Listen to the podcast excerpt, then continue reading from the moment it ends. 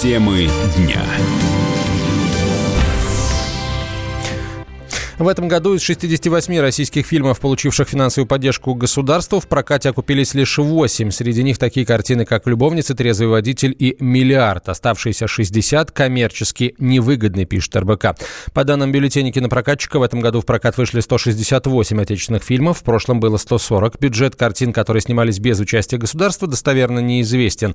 Кинокритик Роман Григорьев объясняет эту ситуацию просто. Индустрия переживает кризис не обязательно каждая картина должна купиться, то есть из того числа, на которые были выделены деньги, там ведь часть картин наверняка документальные ленты или, может быть, мультипликационные проекты, может быть, какие-то проекты образовательные. Но, безусловно, конечно, основная часть фильмов – это полнометражные картины, которые попадают потом в прокат. И вот почему они не окупаются, это можно констатировать кризис в киноиндустрии. Причины этого кризиса, я думаю, они системные. Почему вот э, неинтересные получаются фильмы, хотя выделяются бабки? Ну, потому что у людей плохо со вкусом. У них нет достаточного культурного какого-то бэкграунда, чтобы снять интересный, хороший фильм. Получается Э, безвкусица, э, в которую зритель не верит. Причина, она очень печальная. Понимаете, когда на встречу с э, первым лицом государства модераторами выбираются блогер Ивлеева и якобы юморист Батрудинов, это просто показывает вот уровень культуры в нашей стране, ее развития.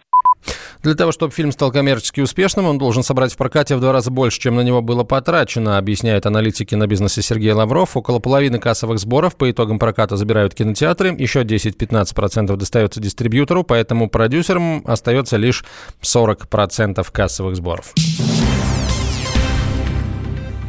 Минюст предложил изменить порядок взыскания долгов. Вводится понятие робот-коллектор, под которым понимается инструмент для отправки голосовых сообщений. Он будет применять систему генерации речи и поддерживать различные сценарии разговоров с должниками. Применение таких роботов считается за взаимодействие с должником, пишут с пресса. Руководитель социального проекта «Стоп-коллектор» Вячеслав Курилин полагает, что введение автоматизированных систем – положительная инициатива. Тот факт, что сфера коллекторского взыскания продолжает регулироваться и регулируется в защиту заемщиков, это, безусловно, хорошо. Появление каких-либо автоматизированных систем может гарантировать тот факт, что не будет злоупотребления со стороны человека. Какие-то дополнительные эмоции, либо формулировки, то есть будет отработан конкретный текст. И это, безусловно, скажется на безопасном взыскании долгов. Это будет действенно с точки зрения защиты заемщиков. Здесь нужно понимать, что эффективность взыскания, безусловно, зависит от грубости коллекторов. Если они грубо работают, то повышается эффективность. Но мы считаем, что это недопустимый механизм, и необходимо соотносить эффективность взыскания и допустимость методов взыскания. Кроме того, предлагается создать государственный реестр организаций, которые занимаются возвратом по рассроченной задолженности. Туда включат как профессиональных коллекторских а, агентов, так и юридических лиц, лиц, занимающихся этим видом деятельности и соответствующих определенным критериям. В частности, они должны быть включены в реестр операторов, обрабатывающих персональные данные. Более 30% россиян – курильщики. Это результаты исследования Центра развития здравоохранения Московской школы управления Сколково. По мнению директора центра Натальи Комаровой, цифра, цифра большая. Распространенность курения табака в России существенно выше, чем в других странах, напоминает эксперт. Нужно принимать адекватные меры для борьбы, борьбы с вредной привычкой, убеждена Комарова. Исполнительный директор движения за права курильщиков, президент Российского сигарного союза Андрей э, Лоскутов считает, что бороться с курением нужно, но не запретами.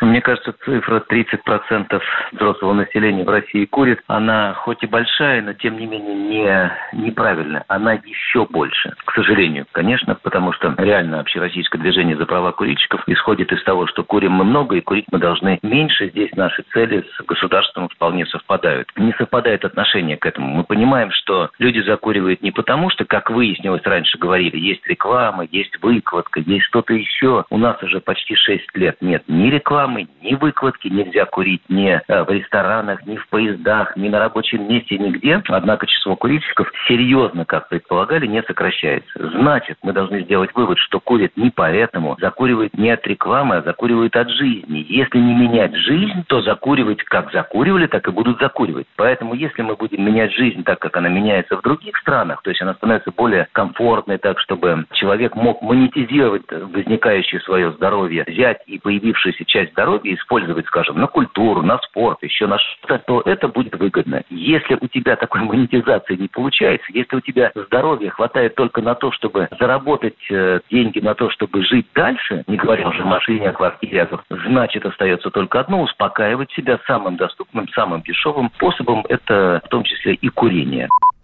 В опросе, проведенном Сколковым, приняли участие полторы тысячи человек в возрасте от 18 лет и старше, живущих во всех типах городов и сельской местности во всех федеральных округах. Рафинированные углеводы, которые содержатся в продуктах питания, приводят к бессоннице. Об этом сообщили ученые из колледжа врачей и хирургов при Колумбийском университете США. Оказалось, что рафинированные углеводы, содержащиеся в сахаре, белом хлебе, соде и белом рисе, повышают уровень сахара в крови, а также инсулина. Врач-диетолог Елена Соломатина рассказала, а, что такие углеводы действуют а, в двух направлениях.